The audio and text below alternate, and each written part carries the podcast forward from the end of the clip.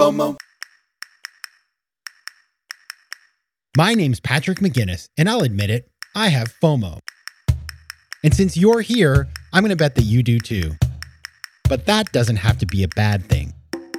If you learn to channel your FOMO productively, you can make the most of every opportunity while keeping your sanity in the process.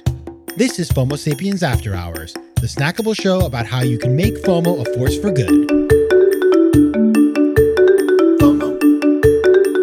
Welcome to After Hours, FOMO Sapiens After Hours. It's another week, and this week I'm going to do something I've been wanting to do forever, and I'm excited to do it. And it's thanks to an email I got. I got an email a couple weeks ago from a gentleman whose name is Shane Doman from San Antonio, Texas.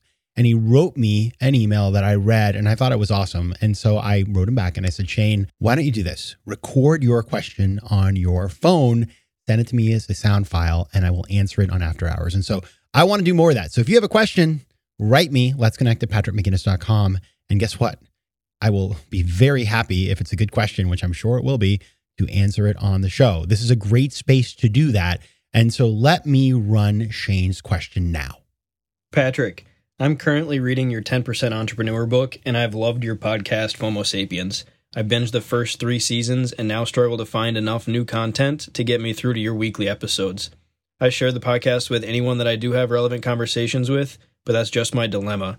How does an aspiring 10% entrepreneur who's young into their career in a large corporation living in a new city, and working from home create meaningful and relevant connections and conversations amidst a worldwide pandemic. There isn't co ed softball, there aren't run clubs, and there aren't professional networking groups, etc., to get myself in front of other brilliant minds. Or is there? What are you seeing for trends in this space, and what are some of your resources telling you for those like me? It seems that so much of being a successful angel or advisor rely on connections that I have and others don't, but I lack more here than what I can offer in intellectual or even financial capital. Keep up the great work, even though my wife thinks that you're just making the never ending thoughts in my mind itch that much more. Okay. First, first of all, Shane, the compliments are super appreciated. Thank you so much. I love the fact that you love the show. It means a lot to me. And to Shane's wife, I'm sorry, but don't worry. I'm here to help. And it's such a good question. It's such a good question because for those of you who haven't aren't familiar with 10% entrepreneur haven't read it, the book is really about using your network a lot, especially to find opportunities and to make them more successful. So I talk about that all the time because I believe that the, the network is what makes your personal skills more valuable, right? If you're thinking about doing something on a part time basis, you need to leverage the people around you to make your time count for more. So that is just baked into the way that I see the world. And I imagine many of you see the world as well. But what do we do now? You have somebody living in a new city, you got somebody who is stuck at home because of the pandemic. How do you build the contacts you need to be successful? And this isn't just for 10% entrepreneurs, by the way. This is for anybody, anybody who wants to build a network, meet new people, just feel like they're alive right now in this crazy time. Because let me tell you something being isolated at home, not good for us, right? It's bad for us. And so here's how I think about this. Let's get into it. First of all, before we even think about reaching out to people, I'm going to give you some advice about just getting your pitch right because pandemic or not, if you don't have your ducks in line, if you don't have your story straight, if you don't have it pithy, because people don't listen for very long these days. The old attention span is short. You want to get the pitch right. And this is something I talk about in 10% Entrepreneur. So I'm sure Shane knows this. But for the rest of us, you have to figure out what you are trying to achieve. So, for example, if you are looking to network with other aspiring entrepreneurs or investors or folks like that, or if you're trying to find people, let's say moms who you want to network with in your new community, or dads or any other interest group like that, First of all, you have to be ready with the pitch because what's terrible is to waste those opportunities that you do have. You go to that party, you go to that Zoom meeting, you go to that playground and talk to a parent, whatever it is for you. And I see this in my own life. When I was starting out doing these types of networking things, I didn't have a tight, pithy pitch. I was all over the place and people's eyes started glazing over. So, number one, you want to know what are you trying to achieve? And I want you to write this down because writing things down makes them come to life. What are you trying to achieve? and then explain that to somebody in a, in a clear way that also connects to who you are.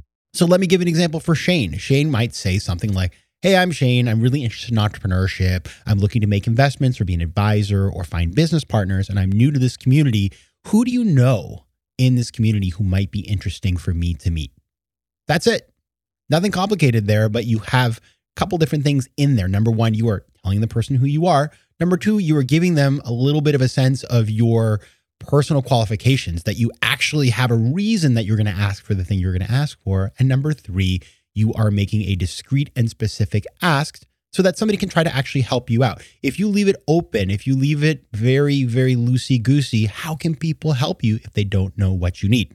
So that is step number one to think about those things. Number two, you're going to think about relevant groups in your community that you can tap into. So for Shane, for example, who wants to get involved with entrepreneurship, I would think about local universities. I would look for local tech groups, whether that's an angel investment group, whether that is an accelerator or an incubator. I would look for local thought leaders in the space, people who are experts that are regarded in the community as smart in this area. So it might be a successful entrepreneur or a successful investor or something like that. And then I would take my pitch to them and don't be afraid to cold call. People cold call me all the time. And if it's a nice person and they write me respectfully, and if they follow up, because sometimes maybe I don't get to it the first time around, if they do those things, I respond, and most people do. And in fact, I cold call people all the time, but I make sure that I approach them in a way that doesn't waste their time. That means sending an email that is well written, that is right to the point, where you explain to people who you are and what you're looking for, and asking them for help. Now, in terms of the ask, um, I would stay away from things asking people for things that are hard to give you. So rather than saying, I have a startup, can you give me $100,000? Which people do to me all the time over LinkedIn. And if, if you've gotten one of those in your life, you know that you sort of like, really? You think this is going to work? I don't think so. I've never met you. Uh, but but when you ask people for something that isn't difficult for them to do, like would you be willing to make an introduction to somebody who might have similar interests, or would you be willing to do a 15 minute call or Zoom with me just so I can introduce who I am? And you give them the relevant information. And it's also helpful, by the way, to in your email, send a link to your LinkedIn or to a website that you might have so that the person who reads your email can quickly and easily find out more about you, find out how wonderful you are and then they will want to meet you. So that is really a good way to get started in your local community. Of course, as I mentioned, cold calls. Don't be afraid to cold call. I used to be afraid of cold calling and then and all the things that I do now I've had to learn to get over it. If you make a case, and what's great is you'll learn over time. So you can even ask people when they respond to you, "Oh, I'm really glad you responded. You didn't actually know me. What was it about my email that made you want to respond. You can learn what works and what doesn't and refine your pitch as you go on and on and on.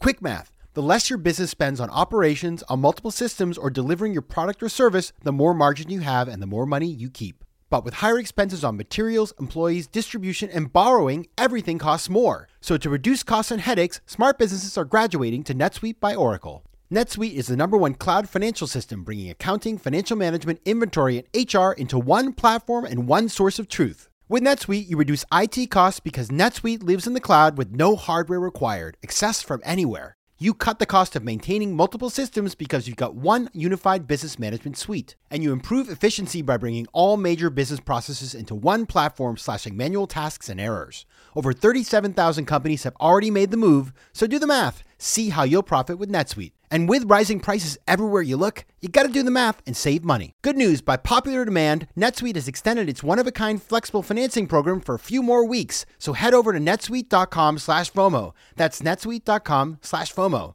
netsuite.com slash FOMO. If you've done all of that, and let's let's assume you, you have some success because Shane, I, I have a feeling if you reached out to me, you're going to reach out to lots of people. You're not going to be afraid. Now, let's assume you have a little success, but maybe you think, ah, you know, this isn't quite enough. This is where you're going to move on to the next thing, which is okay, fine. You're trying to tap into local groups, but then you can also create your own local group. So convene people. And that may be inviting a couple of people that you've gotten connected to, but also think about people that you know in your life. Reach out to people and say, do you know people who'd be interested in getting involved in a group of people? I'm putting together a group of like minded individuals who want to be entrepreneurs, and you convene it. You take the responsibility, you build it, because a lot of times, if something doesn't exist yet, it's your job as the entrepreneurial thinker to build it yourself. And that's the whole game of entrepreneurship. And I'll tell you something.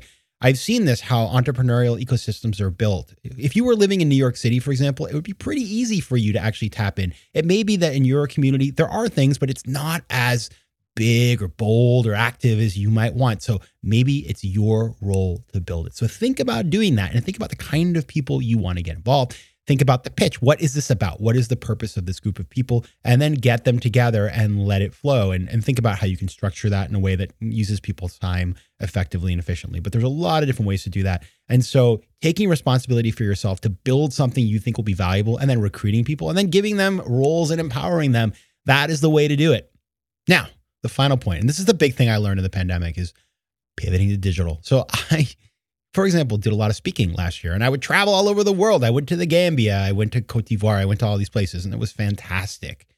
But then the pandemic came and guess what? No flights. And so all my speaking disappeared overnight. And then guess what happened? It all became virtual. One day I remember I gave a talk in Jordan in the morning and then I gave another talk in Latin America in the evening. So you just, you can do that now. And I think that's a really beautiful thing about our new digital lives. There's a lot of not so great things, but that's a good one. And so the final piece of advice for you, Shane, and for anybody listening is that nowadays we don't have to think locally anymore. We can think nationally, we can think internationally. Everybody's super used to doing everything online because of the last year. And so, Shane, I understand your desire to build local networks, and that is going to be valuable. But it may be that you can actually build a national network, or your national network will feed back into your local network. So do think globally or nationally or regionally and find people who are interested. And what's so cool is you may find that you know, your city is very much like another city. So if you think about cities in the US, uh, there are communities in, in northern New York that look a lot like communities that are in other parts of the Midwest, and they have similar problems and opportunities and challenges. And the people there could actually talk to each other and share best practices. So think about that as you get building. Don't be afraid to pivot to digital and go outside of your region. So that's my advice to you, Shane. I'm sure some of you listening have other pieces of advice. You say, Patrick, you know what? I have an idea. You missed this huge idea that I have. Well, you know, I, I, maybe I did, and I'd love to hear about it. So drop me a line at let's connect at patrickmcginnis.com or on social media. Twitter is at PJ McGinnis, Instagram is at Patrick J. McGinnis. And feel free to ask me your own question. I love Shane's question. We can do the same thing with you. You can record it, send it to me, and we will answer on the show. I love these questions. Keep them coming and have a great week. FOMO. Want more of FOMO Sapiens and After Hours? Head over to FOMOSapiens.com where you can listen to past episodes, learn more about the show, and find out how to advertise. You can also connect with me on Instagram at Patrick J. McGinnis and on Twitter at PJ McGinnis.